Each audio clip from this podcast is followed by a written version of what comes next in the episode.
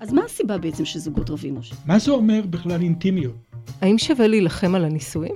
למה בעצם אנשים בוגדים? סיפורים מהקליניקה, הפודקאסט של האגודה הישראלית לטיפול זוגי ומשפחתי.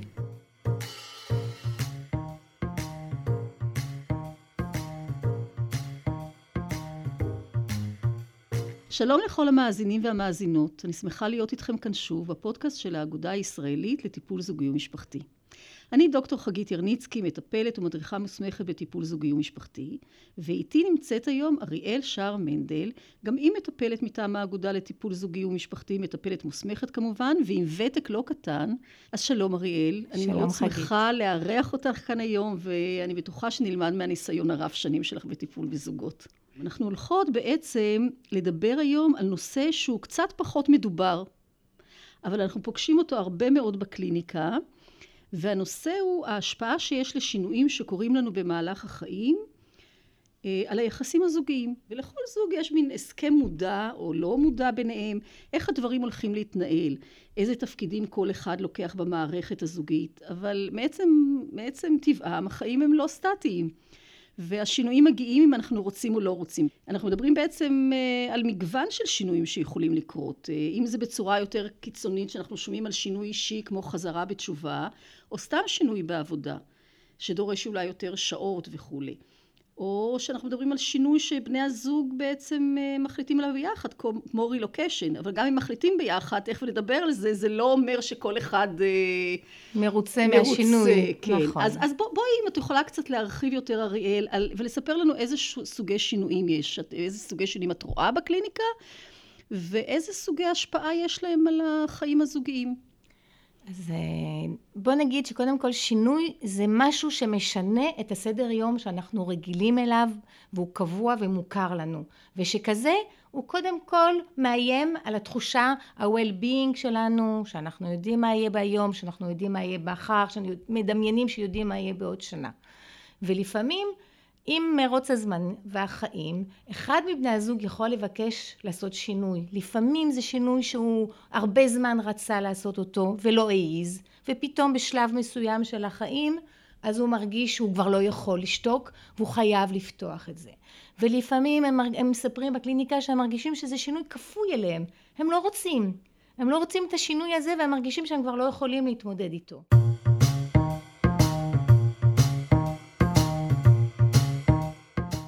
אז יש לנו שינויים אמרתי פנימיים שבעצם יוצאים מתוכנו ונרצה או לא נרצה הם קורים. ויש גם שינויים חיצוניים שמאוד אם, אם זה מתוכנו, בעצם אנחנו, סביר להניח שאנחנו רוצים בהם, לא? לא תמיד. לא תמיד. לא תמיד. כי לפעמים אתה רגיל לחיים שלך אתה, אתה, אתה אוהב את אשתך לדוגמה ואתה רגיל לחיים הטובים איתה והדברים מסודרים לך ולאט לאט פתאום מתערער לך התחושה. לדוגמה יש לי זוג בראש שהוא סיפר שהוא פתאום הוא לא בטוח שהוא אוהב אותה יותר והוא לא בטוח שהוא רוצה להמשיך את החיים בלי אהבה וזה מאוד הלחיץ אותו כי אם זה מה שיקרה הוא בא אליי עם תחושה של או שאני חי בלי אהבה או שאני צריך לפרק את המשפחה שאני אוהב, אני, איך הוא אומר לי, אני אפילו אוהב את אשתי, אבל הוא כבר לא אוהב אותה אז זה כמו כאילו גבר שינוי ואישה. בלית ברירה? לפעמים כן, בגלל זה אני אומרת, לפעמים זה נכפה עלינו מבפנים. זה לא משהו ש... או שהוא לא היה מודע אליו, או שמה שקורה הרבה פעמים, שנים מתכחשים לחוויות רגשיות שיש לנו, וזה נראה פתאום שזה יוצא החוצה, אבל אם אנחנו מתחילים לבדוק לעומק, היו כבר ניצנים קודם. אבל כשאת אומרת, אריאל, כשאת אומרת שינוי שנכפה עלינו, אם מבפנים או אם מבחוץ, יכול להיות שיש מצב שיש שינויים שאנחנו רוצים אותם? כאילו, זה עושה שוני באיך הם משפיעים על, הזיגוי, על הזוגיות? כן. כי בוודאי יש הרבה שינויים שאנחנו רוצים לבחור אותם, אוקיי. ואו שהם... או אחד הם- מאיתנו. אחד, וזהו. זה, ואפילו לפעמים אני רוצה שינוי, לדוגמה, אני רוצה לעבור לגור בצפון, ולשנות את כל ההרגלים שלנו. ויש לי חלום ותשוקה על איזה בית הכפר והשני שהוא ממש לא רוצה לעזוב את הילדים, את הנכדים, אז זה יכול להיות שינוי שאנחנו צריכים לדעת מה עושים עם זה. יכול להיות מישהו, כמו שאת אמרת קודם, פתאום הוא מצא את הדעת, את, האושר שלו בדעת והוא חוזר בתשובה, והיה להם חוזה שנים שהם הם חילונים לחלוטין. וזה גורם להמון מתחים, אבל אני גם רוצה להוסיף שלפעמים זה שינוי ששנינו רוצים אפילו. שנינו אמרנו בוא ניסע לחו"ל, בוא נגלה את אמריקה, בוא ננסה את מזלנו במקום אחר, או ניסע ל- ל- ל- לחיות בצורה אחרת, ופתאום זה לא מה זה לא. שחלמנו עליו. לפעמים אחד מהם, ולפעמים זה אותו אחד שיזם את זה, פתאום לא טוב לו, והשני פורח במקום החדש, אני יכולה לראות כשנוסעים לרילוקיישן. אז אחד פתאום מוצא את עצמו ומאושר, וזה שאפילו רצה וחשב, מוצא לא את עצמו זה. בודד, לא דמיין ככה, הגעגועים לבית יותר גדולים ממה שהוא דמיין. ואז מתחיל איזה, איזה מתחים, ואנשים הרבה פעמים לא מצליחים לדבר על מה קורה להם בגלל השינוי. הם נכנסים לדפוס של או הימנעות או תלונות. נגיד אותו אדם שנמצא בחו"ל ופתאום מוצא את עצמו בודד, הוא לא יודע לפעמים לתווך את זה, אז הוא מתחיל להגיד, אתה לא בבית, לך זה טוב, אתה משאיר אותי לבד בבית, והשני אומר. מה אתה רוצה? אתה אפילו רצית את זה, אז מה אתה כן. בא אליי בטענות? ומתחילים התנגשויות כאלה של, של צרכים ושל מצוקה, והם לא מדוברים בצורה שמקדמת, אלא זה מתחיל להיות האשמות הדדיות, או הימנעות. מה הכוונה בהימנעות? הימנעות מתחיל להגיד אין מה לדבר, כאילו אם, אם היינו רואים אותי היו רואים את התנועת יד כזאת שכאילו כן. אומרת אין, אין טעם, אין טעם לדבר כי אני כבר אמרתי לך כמה פעמים את מאושרת, טוב לך איפה שאת הגעת ככה. אתה לא מבין איך אני מרגישה. כן.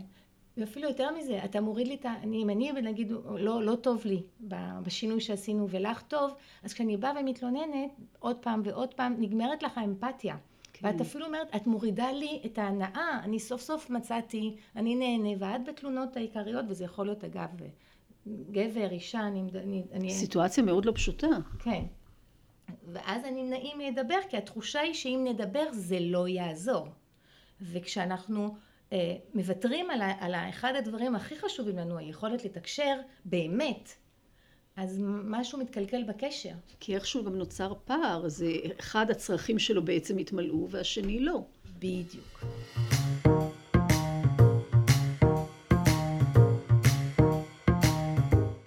תני לי דוגמה לכזה זוג שבעצם אחד אחד מבני הזוג מנסה לקדם איזשהו שינוי, או שקרה לו שינוי בחיים, והבן הזוג או בת הזוג לא ממש אה, מבינים מה הסיפור פה. יש איזו ריצה, כולנו מכירים אותה, מתחת... בוחרים בן זוג, מתחתנים, אה, קונים בית, ילד ראשון, ילד שני, ילד שלישי, ואז לעיתים קרובות קורה משהו בשלב הזה. רגע, לאן עכשיו? מה קורה? ונגיד אני יכולה לראות, לחשוב על זוג שבעצם אחרי שנולדו ארבעה ילדים דווקא, אבל משהו קרה לה אחרי הילד הרביעי, פתאום היא הרגישה, שהיא, איך היא אמרה, אני לא רוצה יותר להיות רק אימא, עד עכשיו התמסרתי עשר שנים לאימהות, באהבה וברצון רב, היום אני רוצה לחזור להיות אישה. ואז היא נרשמה למכון כושר והתחילה להוריד במשקל קודם, את יכולה לדמיין כשיש ארבעה ילדים קטנים, טרנינגים, בית, כן. לרוץ, רק לקחת לחוג, mm-hmm. אתה במקום אחר. ופה פתאום היא התחילה להתלבש אחרת, היא הורידה במשקל, התחילה להתאפר אחרת, רצתה לפתח קריירה חדשה, נרשמה ללימודים, ארבע שנים של לימודים, זה עושה שינוי דרסטי. והוא בהתחלה מאוד שמח אגב, זאת אומרת היא באה ודווקא אמרה אני כאן רוצה והוא מאוד שמח אבל לאט לאט התחיל להיות משהו אמביוולנטי אצלו. מה קרה שם? התחיל לדאוג ולכעוס כי היא פחות בבית, כי פתאום היא הולכת לאיזה מפגש עם העבודה והיא מתלבשת בצורה יותר סקסית. ופתאום היא מדברת אחרת, ופתאום היא רוצה לצאת יותר עם חברות. זה איים ו... עליו. זה התחיל, הוא שמח, הוא אומר לי, אני גם שמח אריאל, אבל אני גם דואג. כן. ואז הוא התחיל להגיד, אולי לא תצאי היום, אולי נשאר שנינו פה, והיא התחילה להרגיש שהוא סוגר אותה וחונק ומנסה להימנע מלהשתנות. את זוכרת קודם אמרתי? כן. אנחנו מנסים להימנע מהשינוי. אז הוא ניסה למשוך את ה... הוא, הוא ניסה להימנע מהשינוי כי בעצם הוא הרגיש מאוים? שאולי הוא הולך לפ... להפ... לאבד אותה, או שהוא לא יספיק לה. הוא לא יספיק okay. אוקיי. להיות הגבר הזה שעד עכשיו היא הייתה מרוצה, ואולי כשהיא רוצה אולי סוג אחר של גבר, אז, אז הוא התחיל, הוא לא היה בטוח שהוא יוכל לעשות את זה. מעניין, מה הטריגר שהביא אותם אה, לטיפול? הרבה, אחד זה זה שרצתה לצאת ללימודים והיא נרשמה ללימודים למרות שהוא אמר לא, כאילו אני לא רוצה והיא אמרה אני עכשיו תורי להתפתח אז נוצר איזה מתח סביב הלימודים okay. אוקיי. והיא גם נהנתה פתאום מהלימודים והיא חוזרת ויש שיעורי בית ואז הוא צריך להשקיף את הילדים מה שקודם הוא היה בא והבית היה כמו שצריך והשינוי הלא פחות חשוב זה שכל היחסים האינטימיים שלהם התחילו להשתנות הוא התחיל להימנע גם כי הוא לא היה בטוח יותר בגבריות שלה. היא דווקא בגלל שהיא התחילה לחיות יותר ולהרגיש את החיות שלה, התחילה להיות עם יותר תשוקה מינית. ובמיטה המקום הזה נהיה רגיש. כי, כי עד עכשיו הם התרגלו לתפקידים אחרים קצת. ברורים וידועים, ובלי יותר מדי ציפיות, ופתאום היא באה עם צרכים אחרים, וכששאלתי אותה, התחלנו לדבר על המיניות, עלה המקום הזה שהיא מחפשת עכשיו משהו יותר חזק, יותר, יותר אה, סוער. ריגושי, יותר סוער, והוא אמר, אבל, אבל זה אף פעם לא עשינו את זה. תמיד היינו ביחסים נעימים, הרבה יותר רוך, זה מה שאני אוהב, אם, אני, אם, אני, אם את מבקשת ממני להיות כזה, אני לא יודע. אני אפילו לא יודע אם זה בסדר, והתחיל איזה, איזה מתח סביב זה.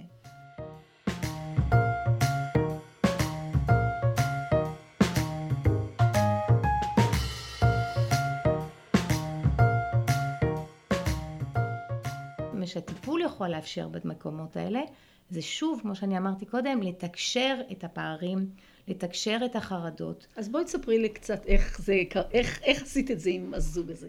אז, אז קודם כל באמת צריך שיהיה מקום בטוח בתוך החדר, כשאנחנו מגיעים למקומות האלה. יש כבר נוצר איזה קשר אה, של המין, טוב בין, בינם לביני, ואז אני יכולה לשאול כל מיני שאלות שלפעמים ככה לא קל, אני שאלתי אותה, אותו ואותה, היום בחיים שלכם, מה מקום המיניות? ומהשאלה הזאת הוא התחיל לספר מה זה בשבילו מיניות עם אשתו. והיא התחילה לספר מה היום היא רוצה כאישה שרוצה לצאת ולהיות יותר uh, קרייריסטית ותשוקתית, ופתאום נהיה קודם כל דיבור לא רק אתה, אתה, אתה מלחיץ אותי או אתה לא רואה את השינוי או אני נלחץ, אלא מה אני צריך, מה לי קרה. התחיל דיאלוג של בשפת האני. ואז הוא התחיל להעיז להגיד, אבל את יודעת איך זה משפיע עליי? זה גורם לי להרגיש ככה וככה. ואז היא יכלה לפתח אה, אה, סובלנות יותר ואמפתיה למה שהוא עובר, כי היא אמרה, אבל אני לא רוצה שתרגיש ככה. מצד שני, אני לא רוצה לוותר על השינוי זאת השאלה, איך לא מוותרים על השינוי, ומצד שני, יכולים להיות שם גם בשביל בן הזוג. בדיוק. אז היה רגע מאוד יפה, אבל זה בגלל שנפתח שוב איזה דיאלוג טוב ביניהם, ואז הוא יכל להגיד משפט מאוד יפה, שהוא אמר, אני שומע אותך, הוא אמר לה, אבל אני צריך קצת זמן. אני צריך קצת זמן לשינוי הזה. את יכולה לתת לי אותו? את יכולה להיות איתי בתהליך שאני עכשיו צריך לעבור? כי אני לא איתי בכלל בתהליך שאת עברת. יום אחד באת עם השינוי הזה. והיא יכלה להכיל את זה, והוא התחיל להעיז יותר.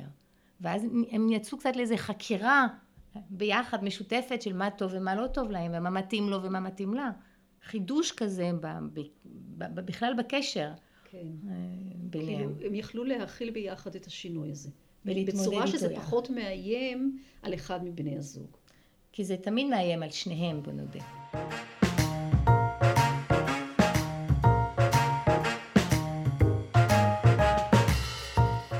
גם מי שבא עם שינוי חדש, אז הוא גם נלחץ, הוא לא, הוא כאילו, מה קורה, למה, זה טוב, זה לא טוב, אנחנו לא בטוחים.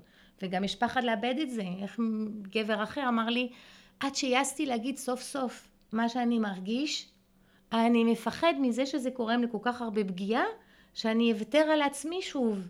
כן. ואז אני לא יכולה לסלוח לך שאני ויתרתי על האני שלי. כן. וזה היה מקום מאוד כואב במפגש, הוא אמר, ואיך שומרים את האני בתוך האנחנו ותוך התפתחות. אז איך עושים את זה? זה תהליך, זה בדיוק מה שאני אומרת, והדיבור הזה, והיכולת אפילו לפעמים ממש לזעום בחדר. לפעמים יש משהו שאני כועסת עליך, והיא אומרת אני כועס, והוא בוכה, והיא בוכה. יש המון עוצמות רגשיות שעולות, ושאחר כך אפשר לעשות איזושהי עבודה וחיבור שוב ביניהם. כן. ואז אני לפעמים שולחת אותם קצת לעשות נגיד טיפה עבודה משותפת מינורית כזה כדי לראות איך הם מתקדמים כי לפעמים מרוב תסכול לפחד הם לא מעיזים נגיד לגעת אחד בשני יותר. אז לדוגמה עם הזוג הזה שלחתי אותם לעשות סתם מסאז'ים קטנים לא מיניים בכלל mm-hmm. כדי, כדי להרגיש שוב אחד את השני בלי פחד. אז אני שוב מחברת דרך איזה משהו עדין ובטוח ולאט לאט אה, הם מתחילים שוב. בעצם, בעצם כל הזמן את מדברת על ההליכה בין הלהעיז ולהתקדם ובין לשמור על הבטוח. זה מין כאילו תנודות כאלה בין לראות איך אפשר לא לוותר על השינוי, להיות איתו, ובין לשמור על מקום בטוח. בדיוק. זה לנוע כל הזמן בין שני המקומות האלה, אה, בלי לאבד אחד מהם. זה קשה. אנחנו הרבה פעמים הולכים לצד אחד או צד שני, או בעיקר ביטחון, או בעיקר עוצמות ותשוקות וכאלה, ופה אנחנו מנסים לנוע בין שניהם בלי לאבד ממש אחד מהם, ובלי לאבד את שני הבני זוג. כן. שזה משמעותי גם. כי ההתפתחות הכי גדולה של בני אדם, לדעתי, זה שאתה מצליח להיות אתה בתוך קשר.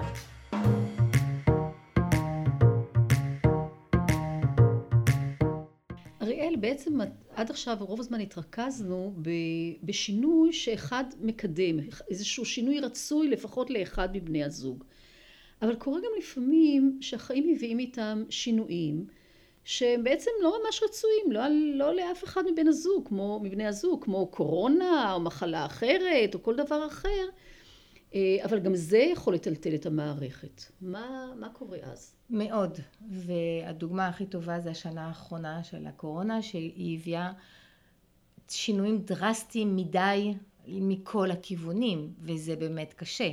זאת אומרת, לפעמים, אני תמיד מדמיינת את המשפחה הממוצעת הישראלית, שהאבא ואימא ושניים שלושה ילדים, הם גרים בארבעה חדרים, במקרה הטוב אולי עם מרפסת שאפשר קצת לנשום, והרבה פעמים אנחנו יודעים שאחד יצא לחל"ת, אחד כבר פחות עובד, אז מתחיל להיות לחץ כלכלי, ובהתחלה יש לנו המון כוחות. לצערי עם הזמן הכוחות שלנו מדלדלים וגם הבני זוג כי הם מותשים מהילדים שאין סוף בבית ועכשיו יש לה חשבון בנק שהגיע ואולי הבעל שפחות עובד. אז איך עוזרים לזוגות כאלה? א', צריך להכיל את הקושי הרבה, לתת לזה מקום כי זה באמת קשה.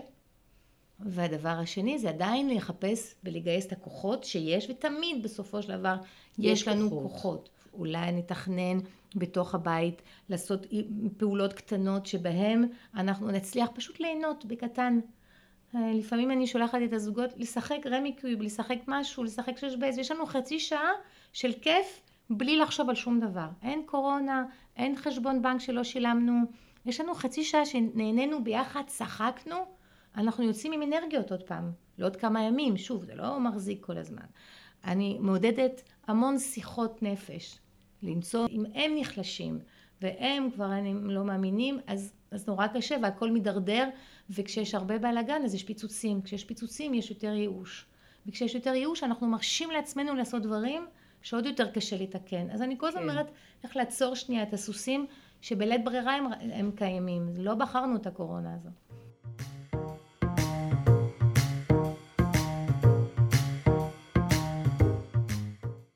הרבה פעמים אני רואה שמי שמצליח להתמודד טוב יותר זה איכשהו אנשים שמנסים לא למנוע את השינוי אלא מצליחים ליצור איזושהי גמישות. בעצם היציבות היא, היא בזכות הגמישות והפתיחות שלנו לשינויים. זה כמו פלסטלינה שאני צריך ללוש לפעמים, לפעמים זה יהיה קצת יותר ככה, לפעמים זה יותר מרובע, לפעמים זה יותר עגול, אבל אני חייב גמישות אחרת אני לא אתמודד עם זה. עכשיו הגמישות היא גם במחשבתית, להבין שאם אני עושה שינוי, לא תמיד השינוי שאני אעשה הוא יהיה כמו שאני רוצה. יכול להיות שהשינוי, שפתאום הבן זוג שלי לא יגיב כמו שאני מצפה, ואני צריך גם להיות לזה פתוח. הגמישות צריכה להיות בזה שאולי אפילו אני אחזור בי מהשינוי שרציתי. חשבתי שאני רוצה להיפרד, חשבתי שאני לא אוהב, פתחנו הכל ופתאום אני שוב מגלה בטוח שאני ממש רוצה את המשפחה הזאת ובינתיים השני כבר עבר איזה, איזה משהו כן. בינתיים ואיך אני מתמודד עם השינוי הזה. אז איך מגדלים גמישות? שאלת המפתח, אה?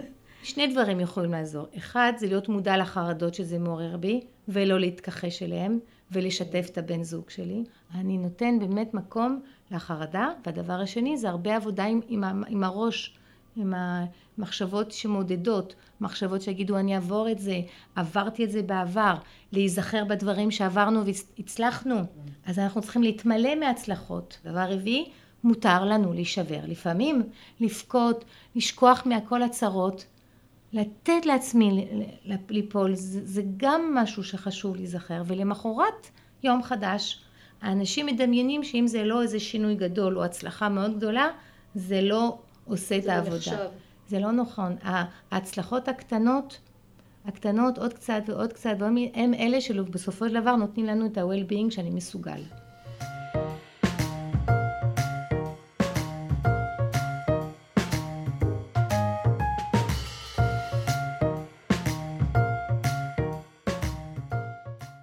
אריאל, את יכולה לתת איזה שהם טיפים לזוג כזה שמתמודדים, שמתמודד עם איזשהו שינוי בחיים? אני אגיד שני, שני דברים שלי בעיניי חשובים ולי הם עוזרים, אוקיי? אחד מהם זה אה, לא לבחור להקריב את עצמנו למען שיפור או למען הרגעה של מצב. כי אם אנחנו מקריבים משהו, זה תמיד יהרוס בסופו של דבר את עצמי או את הקשר. זה יחזור אלינו כמו כבומרנג. כבומרנג, כן. תמיד. כי ההקרבה זה, זה משהו שאנחנו לא חיים איתו בשלום, וזה יותר הורס את הקשר לאורך זמן מאשר כל דבר אחר. אז לבחור משהו שאני יכול לחיות איתו, שזה משהו שאני, נראה לי ברציונל שלי הגיוני שאני אוותר עליו, או שאני אעשה בו שינוי, אני יכול לחיות בשלום עם הבחירה שלי. כי אם לא, יש לי קווץ' בבטן כל בוקר שאני קם עם השינוי הזה. וזה מאוד חשוב, כי אז אני יכול להחזיק מעמד לטווח ארוך עם השינוי שאני עושה. כי יש בי משהו שבחר אותו באמת. והדבר השני זה להיזכר. האם הדבר הזה שעכשיו אני מרגיש שזה סוף העולם וזה יהיה קשה ואני לא אתגבר ומה יהיה, אני מנסה לדמיין את עצמי עוד חמש שנים, עוד עשר שנים. האם הנושא הזה הוא מאוד מאוד קריטי לי? האם באמת הוא צריך להוביל עכשיו אותי לכיוון הזה? אם כן, אז אני מקבלת ביטחון שאני בדרך הנכונה. אם לא, אז אולי אני צריכה עכשיו לבדוק את עצמי, אם לא באיזשהו מקום, זה לא מה שבאמת אני צריך עכשיו לעלות על בריקדות בשביל זה, כן. או להפר את כל האיזון של הזוגיות, וזה אולי זה רגע של משבר, וזה יעבור, ואנחנו יודעים לפעמים שיש לנו איזה רצון לשינוי ואחר כך אנחנו כבר לא רוצים. אז גם פה אנחנו בעצם מדברים על גמישות, כי מצד אחד לא לוותר על שינויים בדברים שבאמת חשובים לנו, ומצד שני ללמוד לוותר איפה שזה משהו שלא באמת נורא משמעותי לנו. בדיוק. ועשינו בו בחירה מסוימת שאנחנו יכולים לחיות עם זה לטווח ארוך. וואו, אני חושבת שזה ממש חשוב. אז אם אנחנו יכולים בעצם אה, לסכם פחות או יותר את הדברים שנאמרו כאן היום, אה, כולנו עוברים שינויים כאלה או אחרים בחיים, והשינויים האלה משפיעים על, אה, לא, בעצם לא רק עלינו, אלא גם על הסביבה הקרובה שלנו. אז אנחנו מדברים על שינוי שיכול לבוא מבחוץ, כמו הקורונה למשל, או שינוי שבא מבפנים כשאחד מבני הזוג או שניהם מרגישים צורך בשינוי כלשהו, למשל שינוי מקצוע. בכל מקרה, מה שאת אומרת זה שהשינויים האלה משפיעים באיזשהו אופן על הדינמיקה הזוגית המוכרת, והרבה פעמים אחד מבני הזוג בצורה מודעת או לא מודעת מתנגד לשינוי, כי שינוי יכול בעצם להפחיד גם. אז מה עושים? אה, ממה שאני למדתי ממך היום, זה שצריך להבין שדברים משתנים בחיים, גם אם נרצה וגם אם לא, ולא צריכים להילחם בהם. והכי הכי חשוב זה לפתח גמישות, שזה משהו בכלל טוב בחיים, אה, ולנסות למצוא לכל אחד מבני הזוג מקום לצרכים שלו בתוך הסטטוס קוו החדש. אז גם אם השינוי נראה מפחיד בהתחלה, אם מתנהלים איתו נכון הוא מאפשר גם אה, צמיחה והתפתחות בתוך הזוגיות וזה דבר שהוא מאוד מאוד חשוב אה, לחיים הזוגיים. ואני רוצה להוסיף שצריך לזכור שזה תהליך וצריך סבלנות וכלים להתמודד נכון ובמידה ומרגישים שלא מצליחים כל כך להתמודד תמיד נכון וניתן לפנות לעזרה מקצועית. אבל תזכרו שמאוד מאוד חשוב לבדוק שמדובר במטפל, במטפלים מוסמכים אז אתם בהחלט מוזמנים להיכנס לאתר של האגודה הישראלית לטיפול זוגי ומשפחתי ולמצוא שם רשימת מטפלים מוסמכים לפי אזור מגורכים. והרבה הרבה תודה אריאל שהיית איתנו כאן היום, אנחנו לגמרי לגמרי החכמנו אה, ונתראה בפודקאסט הבא. תודה רבה לך.